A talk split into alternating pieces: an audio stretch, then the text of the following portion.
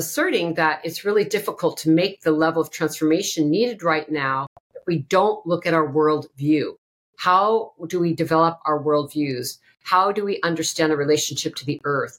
How do we understand a relationship to each other? Otherwise, we're just sort of having stopgap measures or building a foundation upon polluted soil instead of really cleaning up the soil, metabolizing the soil, having you know good um, compost. We need to compost a lot of things to have a garden that's going to grow good, and so we've got to dig deep while we reach high all at the same time. My guest today is the hopeful, inspiring Osprey Orielle Lake, an environmental activist with a commitment to strengthening women and Indigenous peoples' leadership in remaking our world that for far too long has been based on extraction and exploitation. If you've been hearing the term eco anxiety or experiencing it yourself, you'll find some comfort here. In Osprey's new book, which is coming out soon, she offers guidance on how to navigate the thorny journey of climate justice and climate activism. We talk about how to remake our world in a way that works for everyone. And we also take a deep dive into rights of nature, an idea finally making its way into mainstream thinking and action. As founder of WECAN, an acronym for Women's Earth and Climate Action Network, Osprey works with leaders from around the world to move us all closer to a thriving Earth filled with communities that support everyone. So please take a moment to push that subscribe button and then get ready for a true world changer, Osprey Orielle Lake. Hello and welcome to the podcast. Osprey Orielle Lake, a beautiful name. Um, it's wonderful to meet you, and just thank you so much for for being on this podcast. Honestly, I can say it's truly an honor to have you here. You have so much wisdom to share, and I'm I'm, I'm grateful for your joining us. Well, thank you so much for the invitation and all the beautiful work you're doing. Thank you. Thanks. So, you are the founder and the executive director of WECAN, which is one of my favorite uh, acronyms ever because it's so descriptive and in both ways. It stands for Women's Earth and Climate Action Network, WECAN, uh, which you founded back in 2009, correct? Yes, exactly. Yeah. So you were you were well ahead of the curve, maybe not the very beginning, but definitely in terms of the true activism and especially the approach that you take. I think you're very very much ahead of the curve in, in the work that you're doing. So, can you start by just talking about WECAN um, and and why you formed it, what its mission is, and maybe some of your current activities, so we can just get an idea of who you are and what you do. Sure, thank you. And and I will say I feel like I also stand on the shoulders of a lot of feminist movements and women organizers throughout history who have been really pushing an agenda around um, you know understanding the relationship between caring for the earth and caring for women, which has a historical analysis of um, you know the violence against and the extractivism that has happened to our earth and to women. Um, mm. so you know that this comes our organization comes out of a long history of of struggles and uh, powerful women leaders and uh, uh, I would say also um, gender diverse leaders across the gender spectrum. Um, and so, yeah, for me, the journey really began. Um, I I was uh, doing artwork actually hmm. before I started the Women's Earth and Climate Action Network, and um, you know I, I've always been involved in activism, but when um, it was during the Obama administration when there was the big climate, the UN climate talks that happened every year was taking place sure. in Copenhagen. And, you know, a lot of us uh, had a lot of high hopes that there would be really a deep um, change and transformation in how governments address the climate crisis. And mm-hmm. it, it just didn't happen and I was walking in the redwoods near my home in Northern California. Mm. And I mean, we all have different moments in our life. And I had one of those moments where I just said, I have to do everything I can for future generations, for our yeah. planet. And I started doing a lot of research. Um, and, um, you know, it's not that I exactly started out thinking I would focus on women's leadership, but it turns out statistically, and I won't go into all of that for for uh, just to to to not drag everybody into a lot of uh, uh, nuance, but it is important to realize that statistically, women are leading the way when it comes to climate solutions. And it turns yeah. out that you actually cannot get to sustainability or to um, these new frameworks of how we're going to live in harmony with each other and the earth without women. And I'll mm-hmm. just give one stat just so people can really see that it's not just okay. because it sounds right or feels right, but right. Um, uh, we did we really explored this one study of the uh, Women's Political Empowerment Index, um, and it shows uh, really how women are involved in social issues, how they're involved in their communities, obviously running for office. But mm-hmm. when you look globally, it turns out that just with a one unit increase, just one unit increase in the women's power uh, political empowerment index in a country, you get an 11.51 uh, degree uh, percent um, change in carbon emission reductions. Just by putting women in power is my point. And so when we look across whether it's you know women in political office or women in social movements or environmental movements you see this really profound change in success in reaching our goals around social economic and environmental justice. You look like you had a question so no i just it's i was just so glad that you my face always is showing what i want to say or do but um I remember, and I, I highlighted that point um, in my questions about that that very small change, a one one unit change in, in more women's leadership, resulting in over eleven percent drop in greenhouse gas emissions. I don't. I that's what I wanted to ask you about. Is how is that even possible? That is so significant. And it, it is. It's so significant, and almost no one's talking about it. Um, and so, you know, we're we come from you know a a very a world that is um, based on a lot of systemic oppression and part of that is around the patriarchy around misogyny and a, a real you know unequal balance unequal balance around um, you know the role of women and women's leadership and the value of women and so um, we're really working in our organization to go back to your original question to uplift the role of women's leadership mm-hmm. um, not only because it is the morally correct thing to do that we should be living in balance with each other but correct. also because it turns out that when you put women in these leadership roles they are producing better results around peacekeeping around the environment around social issues um, it's also true very much at the ground level uh, we've seen, you know, since we work a lot on environmental climate justice issues, um, you know, most of the food grown in the global south, between, you know, uh, 40 and mm-hmm. 60% of all food production is done by women. Um, a lot of United Nations studies show that if you don't involve women in some of these water programs to conserve water and care for water communities, mm. don't work because the mm. women are collecting the water and managing the community in that way. Um, we know that when uh, women in leadership roles, economies improve in uh, communities as well as a national and subnational level. Um, and I could go on and on. Yeah. Just uh, the enormous value of what women bring to the table. And the, the tragedy is that they're not being heard or valued in the way that they need to be.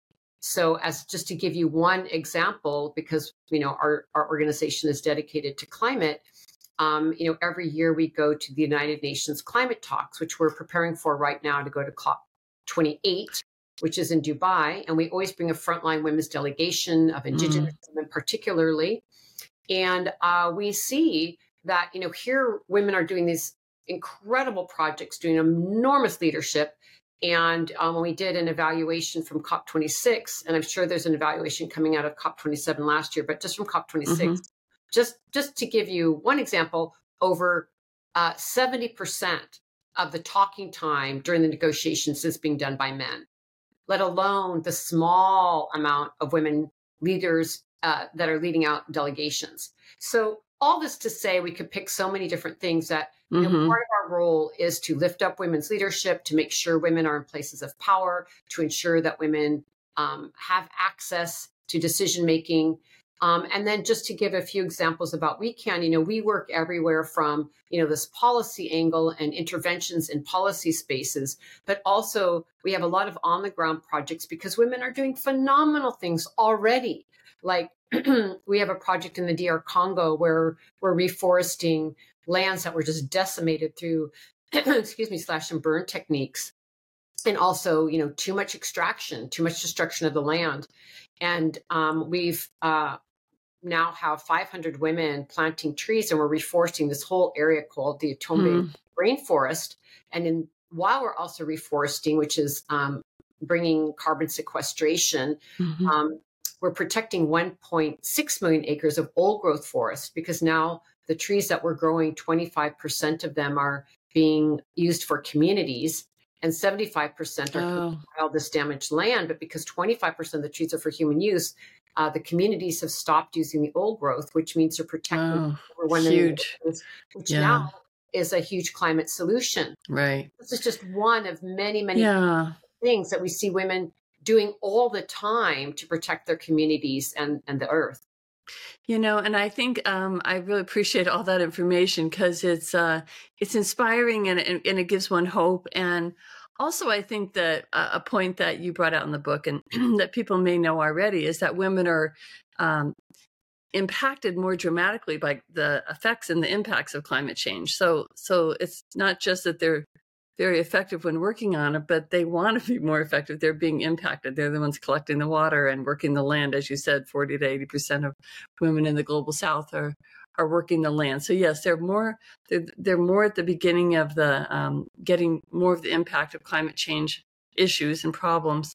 Um, and I guess a question that one might ask if they were listening to this and, and you know, maybe didn't know all the uh, story behind it is that you know and and bringing balance to earth and bringing balance to our relationship with mother earth um you're probably I, am I'm, I'm guessing maybe i'm putting words in your mouth that you're not looking to have women run at all but you're looking for a balance there as well. Like it's so imbalanced as you were talked about with the the cop conferences conferences of the parties for people who haven't been keeping up on that. But the the annual cop meetings, which are representatives of governments around the world talking about climate change and, and looking for solutions. What did you say, 70% or 80% of the talking and leaders is men? 26, 70% of the, the recorded uh, um, speaking time was men. Speaking time, interesting. Okay.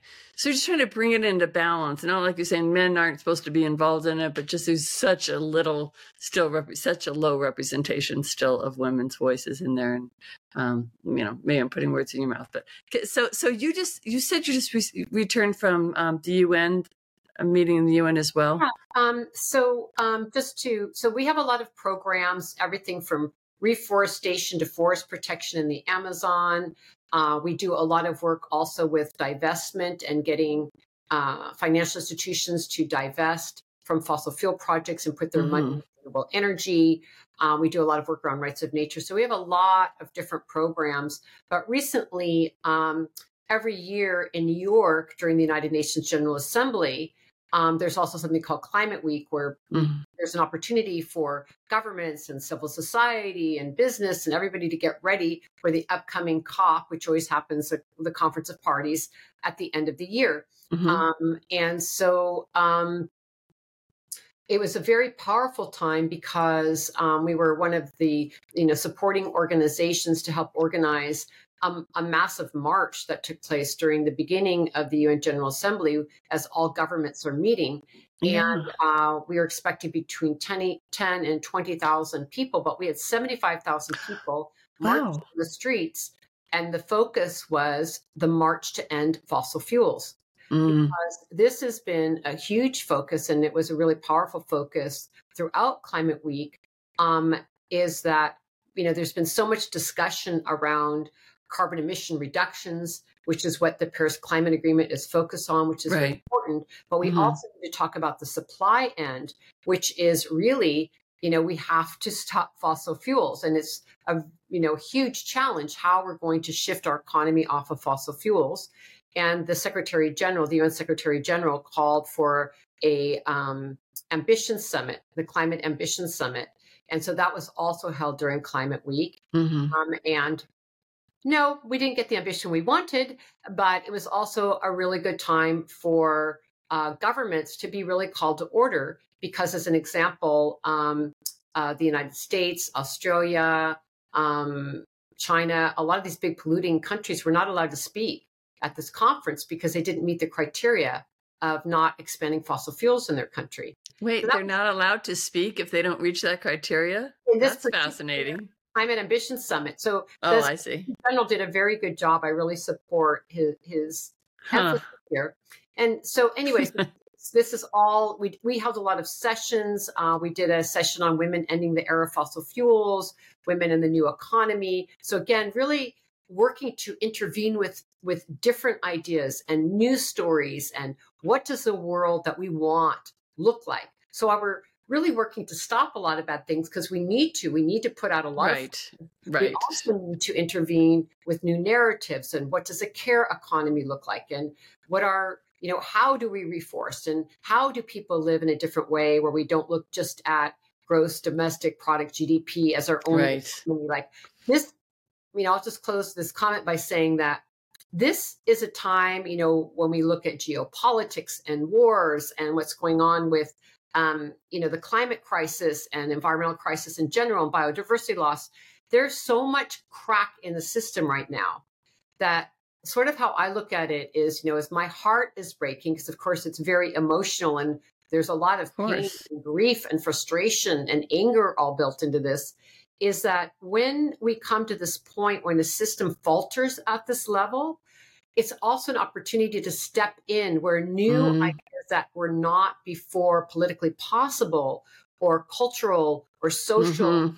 justice didn't have a space. This is a moment we can really intervene. And so we've got to just kind of keep pulling ourselves together, yeah, seize it, and put forward this transformation, be collaborative, and keep going forward because um, the the crack is here, and how are we going to step into it to to transform the world into what we want it to be, and and the the world that we love and care for and know is possible. Wow, that was such that's a perfect segue into what we want to talk about is which is the book that you just wrote because you talk so eloquently about all these issues not just it's not just about the core climate change itself, which which we of course we have to fix. That's that's not the argument amongst anyone serious anymore. Is are we trying to are we trying to at least mitigate the impacts of uh, climate change? But you are bringing up a complete societal restructuring of of, of a sense. Um, and I don't know if that's how you would term it, but anyway, I just want to hold this book up because I literally am engrossed with this. It's this is your new book. It's actually it's not coming out till I think January 30th, it won't be on the in people's hands, but it's in my hand. um, the story is in our bones how worldviews and climate justice can remake a world in crisis. It's a great cover. It's a great book. It's it's not a that that does it no justice. It's a phenomenal book, phenomenal. And honestly, I um, you know I like a lot of books. This book is a is about saving the world in the in the most real way that one could describe in the most urgent way in the most urgent manner and yet the most beautiful manner. Like we always like when there's a crisis you come in with some crisis management that kind of mm. maybe solves that one little problem but breaks everything else. Um, maybe puts duct tape on the overall problem and say let's just let's just force through this uh, you know. Let's shift from fossil fuels to clean energy and that's the end of the story well it's just the beginning of the story so um, really want to dive into this book and all the different issues that you mentioned all the different ways that we can things that we can employ to build come out of this with a more just world with a more balanced world with a more healed world and uh, it, it's a beautiful, beautiful book. And your writing's incredible, by the way. I guess I, that's why I thought maybe you were a writer before. You said you were in art originally, but you definitely have a, a beautiful uh, writing style as well. So makes the content even easier to to absorb. So why don't we just um, uh, actually, I'm going to muddy the waters just a little bit because since this isn't out till January 30th, uh, you have another book, which I have not read yet, but uh, it's called Uprisings for the Earth Reconnecting Culture with Nature. I haven't read it, but I, two of my favorite people in the world have written endorsements for it, which hmm. is uh, Joanna Macy and Brian Swimme, And like they're just rock stars in my world. Um, can you just take a minute to talk with? because I think that would be a great book to read while people are waiting for your new book to come out. Sure. Just a couple of things. I mean, one, um, my new book is available free for pre-order everywhere. Right. Right. Now. Yes. So, um, please do that. Thank you. Yes. Um, and um, and so in Uprisings for the Earth, I really focus on you know exactly that. How do we reconnect our modern culture with nature, uh, given these um, separation from nature narratives that we have been born into culturally. Mm-hmm. So it deals a lot with that theme throughout. Um, and in my new book, um, uh, what I'm talking about with the story in, is in our bones, how worldviews and climate justice can remake our world in crisis. It's sort of like the next chapter, if you will, of okay. analysis of, um, as as you beautifully put. Thank you for also your your very generous words. Um, is that uh, we need a systemic approach. And uh, that involves a couple of factors. One, I'm looking at how we need to deal with you know very short term immediate solutions because people are in crisis and particularly mm. you know delving into also an analysis of uh, the inequities of our system so um, when we look at root, root causes we're looking at systems of colonization, of patriarchy, of racism, and capitalism or extractive economies, um, even beyond capitalism, but including capitalism. And so I know those are a lot of isms and words, but it's also really important that we wrap our mind around what are these systems that have put us in this incredible polycrisis at every level of yeah. you know, our very survival and our existence and our children's futures. Um, at the same time, we we need to also take into account a climate justice framework and you know an intersectional lens, meaning that you know it's not impacting everyone the same, and that needs to take into account. Um, and as you said, you know, if we're going to get into these solutions, we have to dig deep, mm-hmm. and it's not a soundbite moment at all. Um, yeah. Get into this poly crisis um, and an existential crisis, you know, yesterday. This has been building for a very long time. And so we need to look at these root causes and how do we start dismantling them, transforming them, but also building, you know, what it is that we do want. And so that's like the long-term vision. And um, so I, I really got into, uh, you know, just to give a, a few examples of, um, I think it's it's important to name that as we build this new world and we look at these new economies um, you know, whether we're looking at gross national happiness that comes out of Bhutan, or I do a review of feminist economics that has like the care economy, which is things mm-hmm. around you know, how women have been uh, working that really feeds feeds our current economy by doing tons of unpaid or undervalued labor, whether that's caring for our families or uh, caring for the sick or the elderly. There's this huge amount of labor going on that's mm-hmm for, that we need to account for. It counts. We count.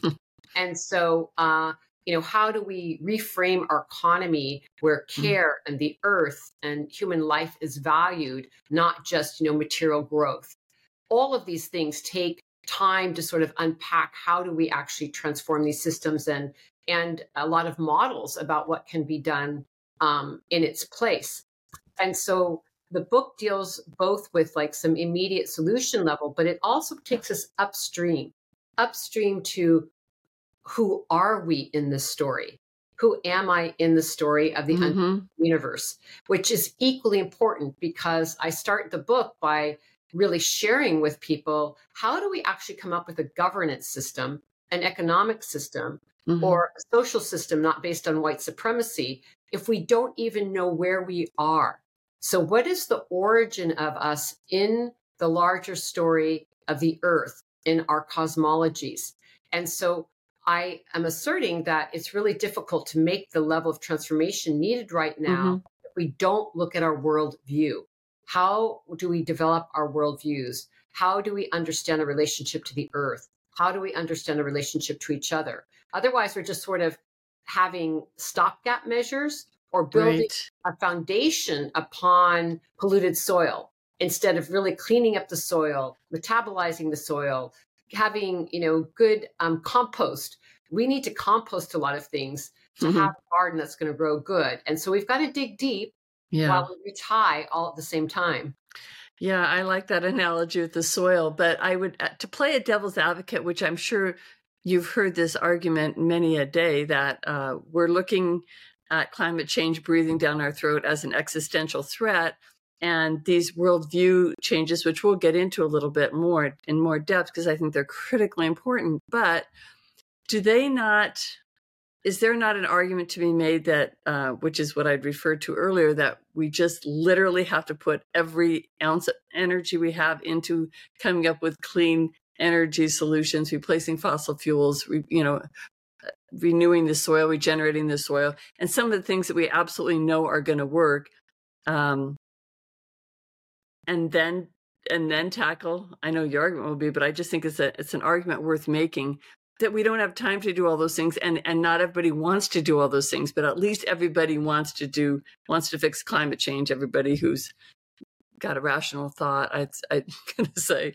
Um, but not everybody wants to go into these other issues that, that or, or even agrees that those are necessary. I happen to agree with you but certainly there's a lot of people who will not and can we all get on one page with at least climate change first and then fix the other things around it? Has that argument been made and and if so, what is your response to that? Yeah, no, it's a it's a great point. I love that you brought it up. And well, first of all, I think we live uh, culturally and politically in an ecosystem, meaning that I don't think we all have to get everywhere all at once all the time.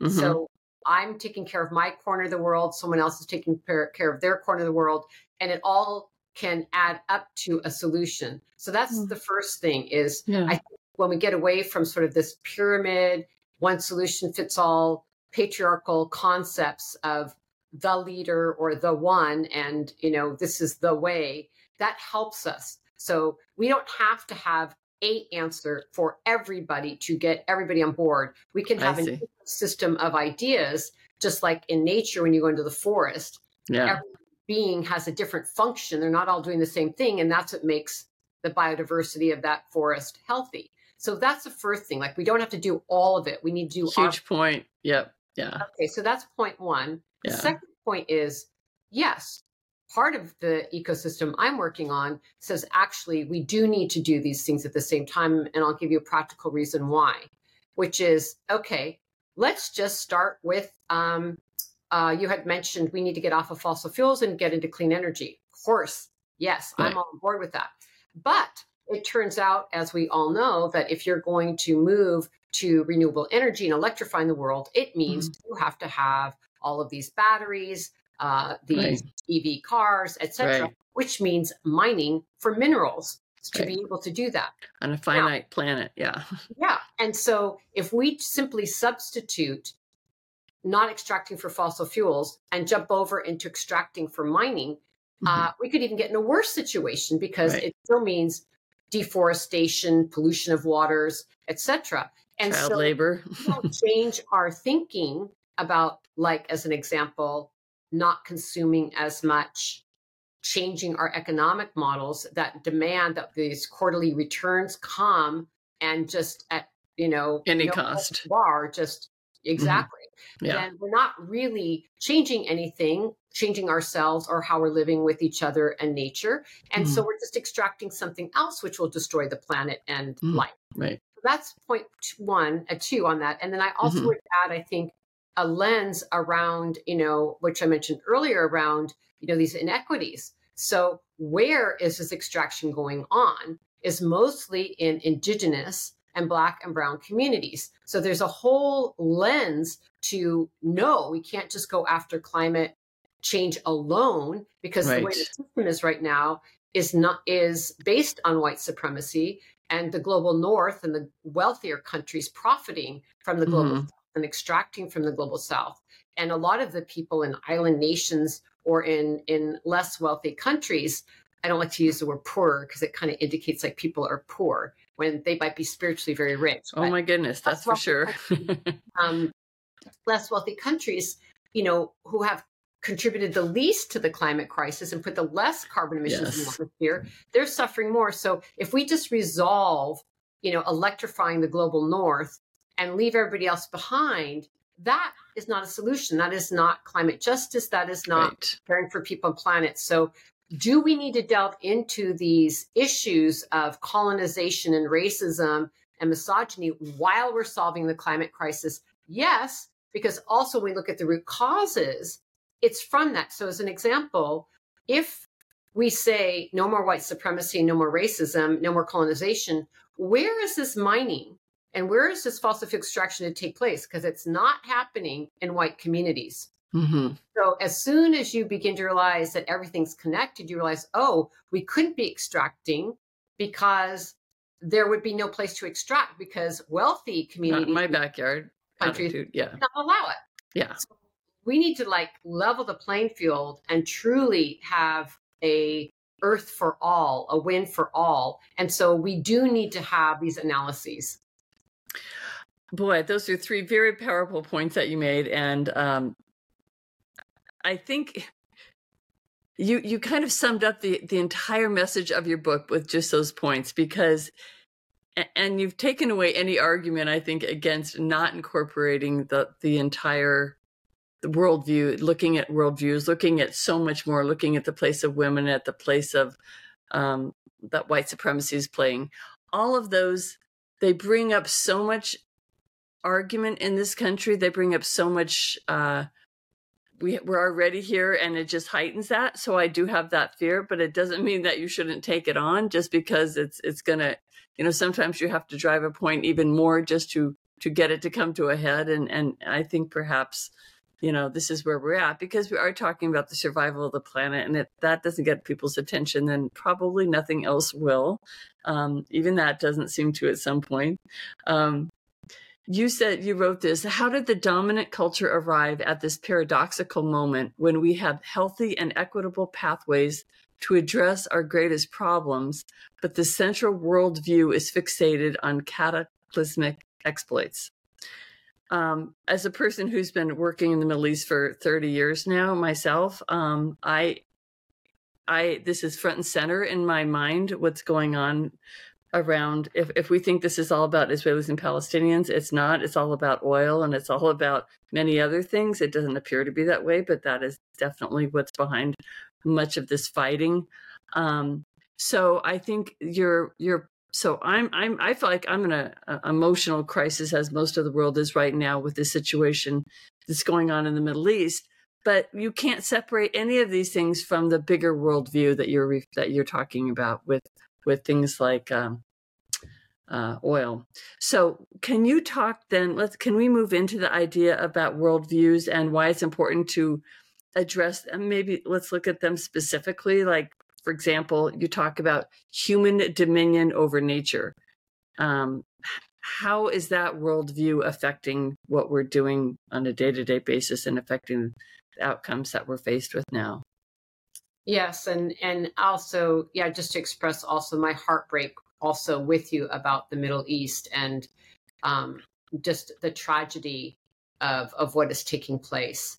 Um, and I do think it's all connected. I think it is all connected um, because uh, when we're looking at worldview, we're looking at how, you know, the, the example you gave of dominion over nature and our separation from nature. I think that what's important to discuss here is um, I did turn that off. Sorry about that. oh, it's all right. I don't know if it's yours or mine. Uh, Sometimes they sneak through. Yes. Um, you took it the importance. Need, yeah, no, no. I just wanted to yeah. collect thoughts for a moment because um, there's so much grief attached to this conversation. I just wanted to take a pause, and also because we're talking about trauma. We're mm. talking about years of these systems I've I was sharing and where they come from. And so this brings me back to colonization and patriarchy and the fact that, you know, sometimes when you're fish in water, as they say, you're swimming in something, it's really hard to see see it. And that's why I wanted to just type, write this book and just pause and take a look and say, all right, um, even if you don't consider yourself religious, we're growing up in a spiritual or religious framework in which, you know, and I'm not a biblical scholar, I'm not against the Bible. It's really not about that. I'm just trying to analyze what uh, messages are being conveyed to us that then impact our everyday life because worldviews are based on stories. Worldviews are based on philosophy. Worldviews are based on our understanding of the world and how it came into being.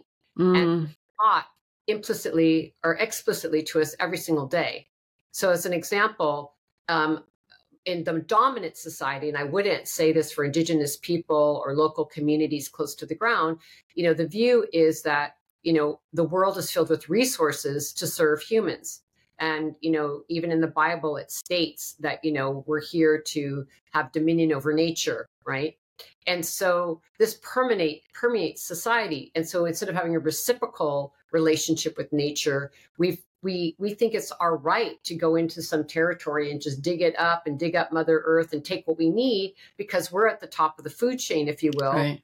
And and we're the important factor here instead of us being relatives with the trees and relatives with the plants and animals and relatives that are living here in an equal ecosystem and so that worldview impacts mm. every you don't think that you're here to be a life enhancer to live in relationship with your living relatives in an animate, alive world. That mm-hmm. completely flips the script that you're mm-hmm. here served and your slave is nature to to serve your every need. And so just consume and exploit away.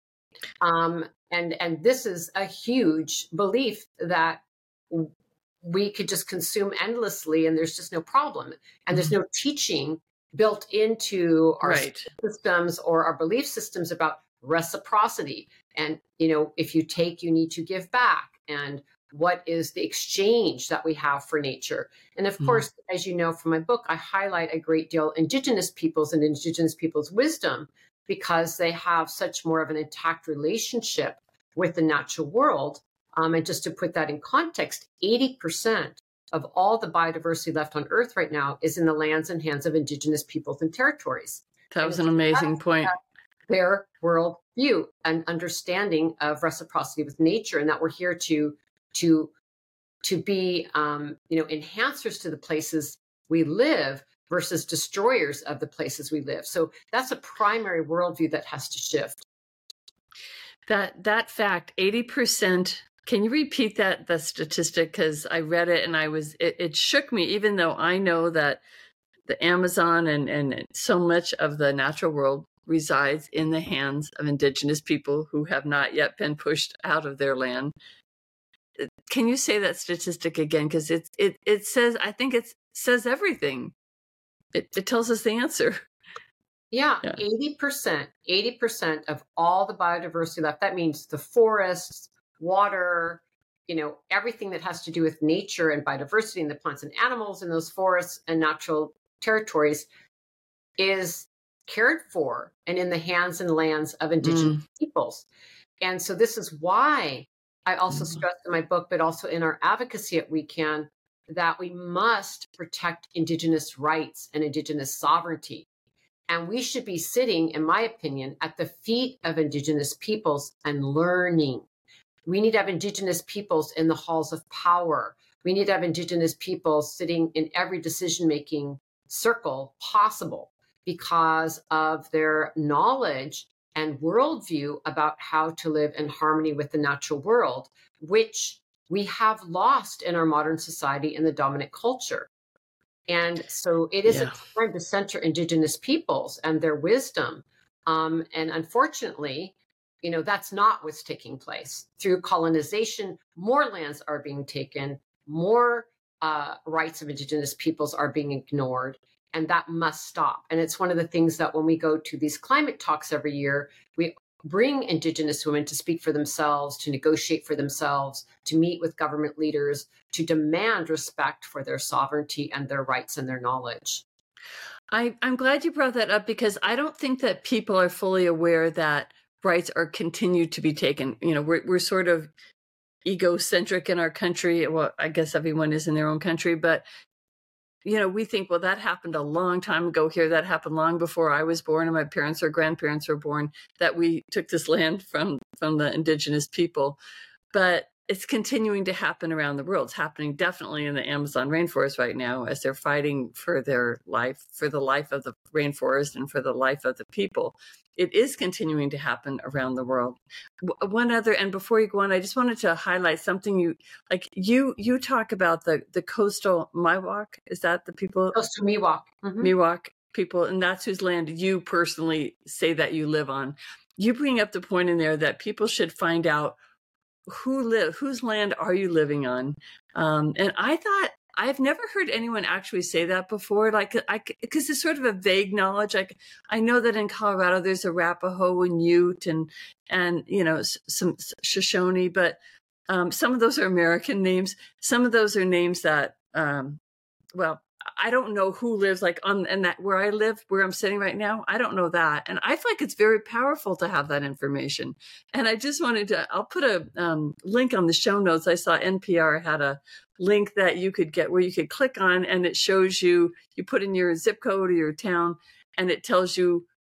And, and it's a powerful, powerful exercise because it shows you exactly the tribes who lived in your city, at least, or your area, very close to where you live what blew my mind about that, and I think it will many people if they look at the map, it, it'll come up with a map of what is now the United States and show who lived there, what tribes, what peoples lived in these lands before us. And I don't know about you, but growing up, I thought, oh, well, there's some people over here in that part of the country, and some people were living there, but it was pretty sparse and there weren't that many people here. Like, even though I just don't, when you see the map, of how many peoples lived completely from sea to sea, north to south, in what is now the United States. It's mind boggling. Hadn't heard of any of them, frankly. And there's a whole knowledge that even though we see all these movies and read all these books and think we have all this knowledge about indigenous people, even in our own country, I don't think we know anything. I don't think we know anything at all. And the and to not know that and to not have their knowledge and not to not be able to benefit from even interacting with indigenous people anymore is a it's such a loss for all of us for everybody. Got a little carried away there but yeah. No i completely agree and i think it's um, again why you know again looking at the short term and long term approach.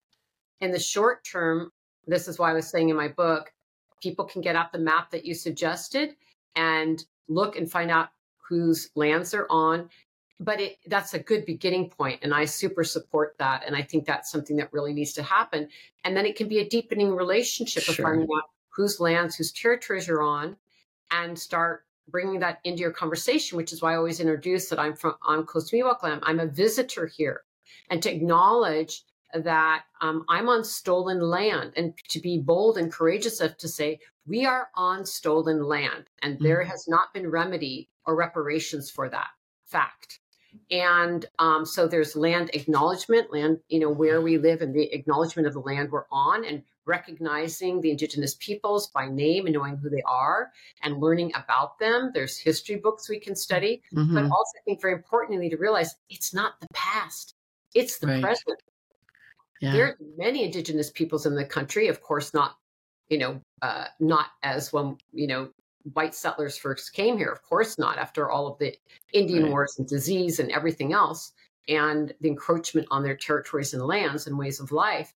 But there's lots of Indigenous leaders all across the country who are working on amazing projects. Uh, you know, from food sovereignty and food security to climate issues to indigenous rights, protecting forests, protecting their lands, trying to stop pipelines, stop these fossil fuel projects some of the most courageous and powerful leaders in the climate justice movement are indigenous peoples and have been from the get-go mm-hmm. you know the mm-hmm. keystone xl pipeline that we won mm. some years ago was led by indigenous peoples and to this day uh enbridge's line three line five indigenous peoples front yeah. and center yeah. And so I think we need to also just awaken. Of course, people are probably familiar with what happened at Standing Rock with the Dakota Access Pipeline. Huge. Yeah. And so I think we need to recognize the current presence of Indigenous peoples and how do we respect their territories, their land, learn from their movements, and learn from their guidance on their territories and find ways to support their leadership. So I think that's also yeah. something to get active is is learning who the indigenous leaders are in our communities and supporting their activities and wishes. One time I went to hear a speaker at um, at the local library, Denver Public Library. Uh, I think it's Sherman Alexie, I believe is his name. Haven't read, read him in a long time. This was several years ago, but I went to hear him speak, and this library was filled with hundreds of people, and I may have been one of the only ones there who was not an indigenous Native American, indigenous Native American person. And I had never in my life seen that many indigenous people in my city. I had no idea. I had no idea that anyone even lived around here except for very rarely you see somebody who is who's Native American. Um, and it was really beautiful. I, I was overwhelmed by it and in a beautiful way. And so there are ways that you can seek out, but you have to literally seek it out because we are living amidst and among indigenous people and and know very little about them or know or interact very little with them directly. So I think we have to actually seek that out. Um, what about separation from a living earth? This is another worldview that you talk about. And maybe, and you've touched on that somewhat already. So I don't know if you want to take a few more minutes to maybe delve into that worldview a little more. Yeah, I, I think, you know, just to sort of move the conversation um, into some things that we haven't talked about. I mean, I think a couple of yeah. things around um, that is that um, first and foremost, I think we need to learn from Indigenous peoples as, we, as we've just been discussing and, and realize how serious that is and that Indigenous people are a climate solution. They are yeah. actually a solution.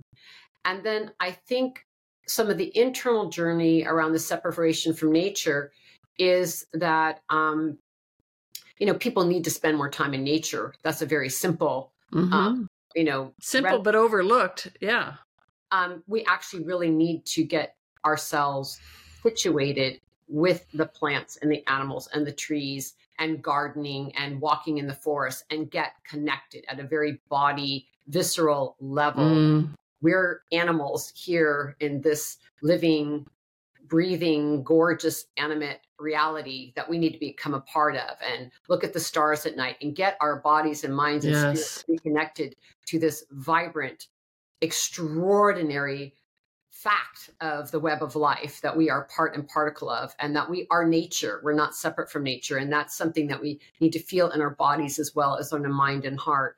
So i think that's a key factor.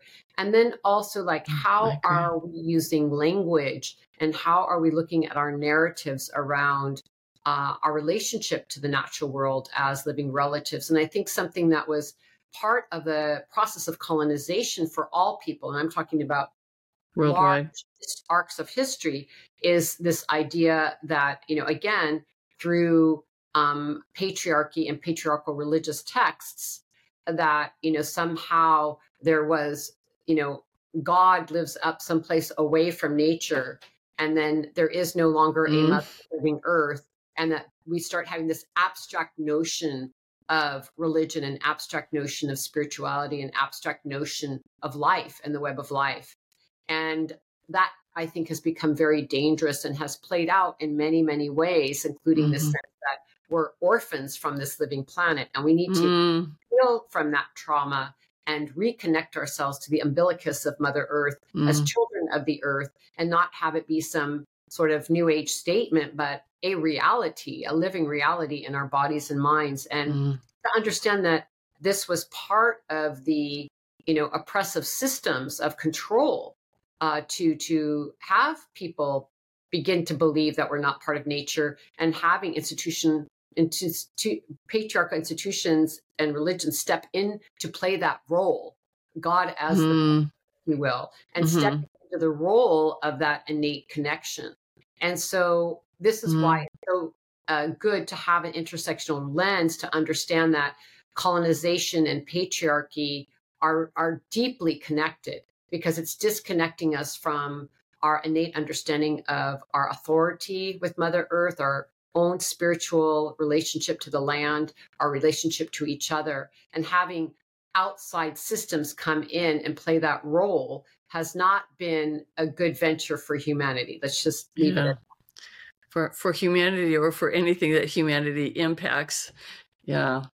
Um, well, that's I think that's a, a good segue into talking about rights of nature because su- surprisingly, a lot of people haven't heard that term. Even we're still using the you know just a piggyback on what you just said. We think of uh, nature as a resource. That word resource has been pivotal, pivotal, and responsible for breaking that connection. I think because it's no longer a friend or it's no longer us. This tree is no longer us. It's no longer.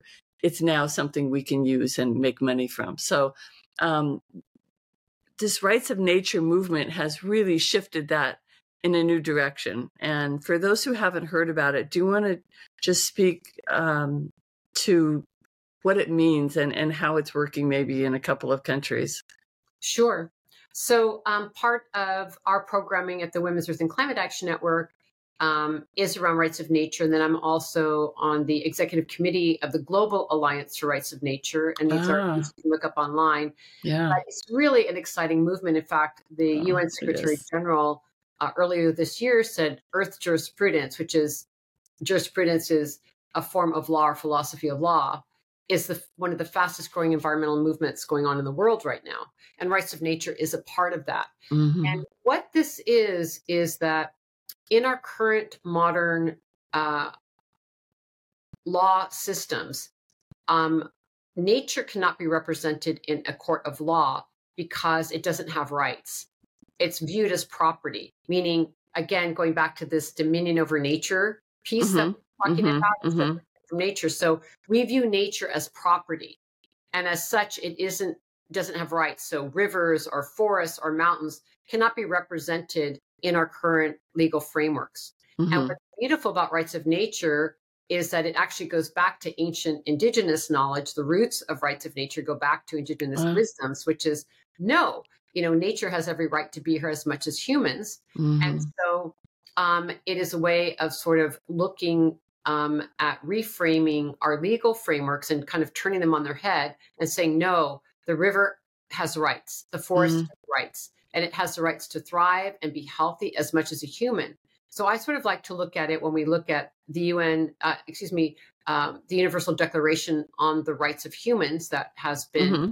uh, declared by the United Nations, that we also need a Universal Declaration on the rights of Mother Earth, on the rights of nature. Mm-hmm. And so that we can represent ecosystems in a court of law. And right now, it, it what's exciting is that this isn't just an idea who has come; it's it's being implemented. So in 2008, Ecuador became the first country in the world to put rights of nature in their in their constitution. Yeah. And um, there has been several cases now. One, uh, a river and I think there's actually been two rivers now that have used rights of nature legislation to say, no, we're not going to harm this river because it mm-hmm. would harm certain critters or the river itself and its natural integrity. Yeah, yeah. Um, local communities across the United States have used, obviously, it's not at a national level in the United States, but local communities, over yeah. 3,000 of them now, have employed rights of nature in their communities and asserted them and uh, deployed them in their communities to stop fracking projects. Um, all over the world, it's it's really exploding. It we is. were just, I was just on the call with some other colleagues, and like over 30 countries either are implementing or about to implement rights of nature laws, whether it's at the subnational or local level. Um, it's it's this understanding, and people um, realizing that the current system of law is completely incapable of dealing with this moment. Sort of like at the beginning of our talk, I was saying, you know, these systems are faltering. And so it's an opportunity now right. to step in with these new ideas yeah. like rights of nature that yeah. actually have the politics and legal frameworks to be able to address the current urgency and the lack of um, systemic analysis that we currently have in our legal and political frameworks. And so rights of nature is is really quite exciting. Um, I could go yeah. on and on. It's my favorite topics. It, yeah, it's one of my favorite topics too. And I've been surprised at the number of communities around the world who have invoked this. And it, I find it to be one of the most exciting areas happening in the world right now. One of the one of the most exciting developments, you know, and even if it comes from a place of uh, survival for ourselves, that we realize that nature we don't survive if nature doesn't survive. I mean, that's what it's going to take to get the whole world on board. Is that you know, eventually it has to come down to I won't survive if nature doesn't survive. So wherever you are on that, you know, pendulum, I guess, or on that trajectory of you just want to help nature or you want to help nature because it'll help you and help your children. It doesn't, it almost doesn't matter as long as we're all protecting nature, you know, however we get there. And I think this is a beautiful way to get there and exciting that because not only will it help like in, in courts of law, but it shows a change in worldview, if you will. It shows that people are shifting to a place that nobody even heard of uh, a river having rights before a few years ago. And now, you know, yeah, rivers have rights, communities no, have I, rights. Yeah. I completely agree with you. I think that, you know, there are times that law pushes, pushes culture and culture pushes law mm. of developing ideas. Yeah. And um, just to share a beautiful story, I was um, in um, uh, New Zealand several years back on a fact finding mission around rights of nature. And mm. um, because there's different, we call it rights of nature, but some people call it rights of Mother Earth. There's also sort of a, a branch of it that is giving nature personhood. And I was so mm-hmm. deeply moved by the Maori people uh, who, um, one, after a hundred years, I mean, my goodness, the endurance of Indigenous leadership to um, grant the Wanganui River, a sacred river in New Zealand, mm. rights and and personhood because they see the river as their relative, as their living relative. Oh, and okay. so they were able to come to a settlement finally, an agreement with the New Zealand government where there's now custodians of the, the Wanganui River, some from uh, the country level and some from Indigenous leadership, to be guardians of the Wanganui River as a relative. And so no harm can come to that relative. And again, I think it's that worldview of seeing the world mm-hmm. as our relative in relation mm-hmm. these relationships with the other living beings in the web of life. Right. Right. And um, so when I was uh. there, um, I uh, was very honored to be taken to the Wanganui River by um, some um, Indigenous women elders. And we were there um, at the water and making offerings to the water. And they shared with me um, one of the sayings that they have, which is, I am the river and the river is me. Mm. I am the river and the river is me.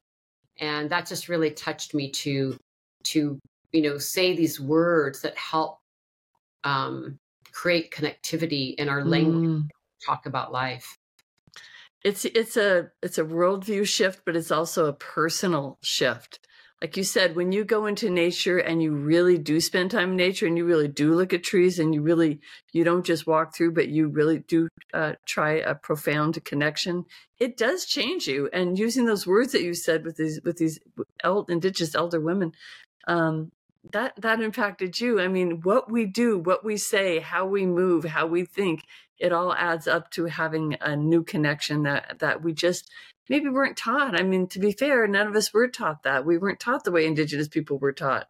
You know, we didn't we weren't taught by our but now we can now that we're learning, we can teach our children and our grandchildren and and that's a that's a wonderful legacy to carry on. And you certainly have a wonderful legacy that you're that you're developing, carrying on. Um, which actually kind of makes me want to ask you um, what what does you've really devoted yourself to something very big, very um, world changing, future changing. Uh, I don't think you're doing it for your legacy, but nevertheless, it would be legacy making.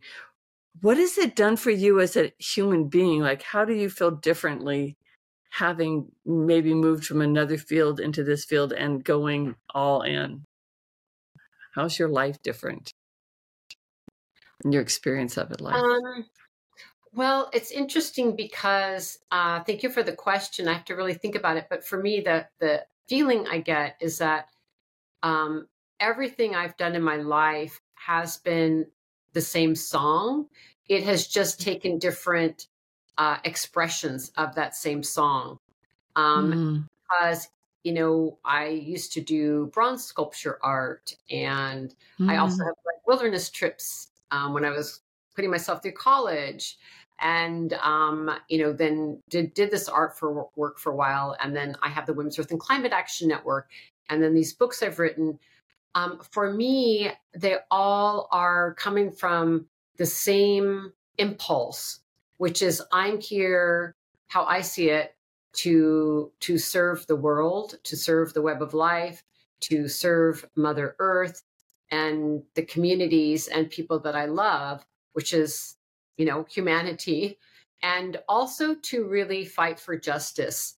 You know, justice has been a really big part of my life. And so for me, this is why climate justice is key. Like, lift all boats. It can't just be white people creating places in nature and everyone else loses. Like there can't be sacrifice people, sacrifice zones.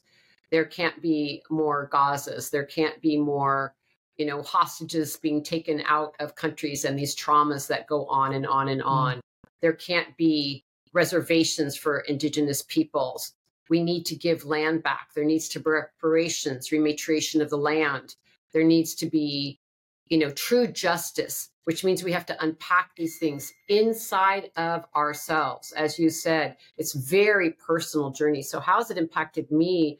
Is it it's a journey of all the mistakes I've made. Oh my goodness, mm-hmm. you know, all the mistakes I've made in my learning process to look at my own ancestry, to to look at my own behaviors, mm-hmm. to look at um, you know, uh, learning about these oppressions and histories that are painful to look at and how am i going to to change my own thinking and how do i expand my thinking and how do i become more wise how do i heal my own trauma how do i not beat myself up as i'm learning you know all of yeah. these things come into play but mm-hmm.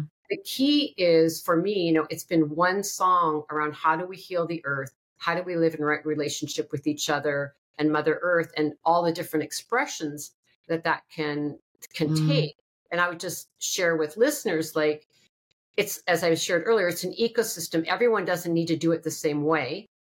Um, and it, it, but also I want to say it's not all of the above because we yeah. don't want to repeat mistakes from the past. I don't want a future of white supremacy. I don't want a future of injustice. I don't want false solutions to the climate crisis. I really want us to not mine the heck out of the earth on our way to solving the climate crisis. We need really holistic solutions that are deeply thought out, that deeply care for everyone and care for all the other beautiful living relatives that are not humans on this planet. And mm. so it's going to take a deep dive, but mm. everyone doesn't have to take the deep dive. We can all do our part. And I think that's the key thing is how do we do our part and find what lights us up, what excites us and dig in there. We don't mm-hmm. have to do everything, but we can do our part. And I think this moment of urgency when we're really limited on time, the biggest thing I would say is people really need to roll up their sleeves and get involved. No one can be on the sidelines anymore. We all need to speak out. We all need to take action and find that place where you can do that in your community um, to do that in. And so, you know, going back to your question, you know, like for me, that's the change is that I'm really aware that I need to engage, engage, engage, change and grow, be open, keep learning, mm-hmm. Sharing. And that's collaboratively how we're going to get through this very small keyhole into yeah. a different future. Wow. Uh, I, I, want to not say another word because that, that feels like a mic drop moment because I feel like you said every single thing and wrapped that up together.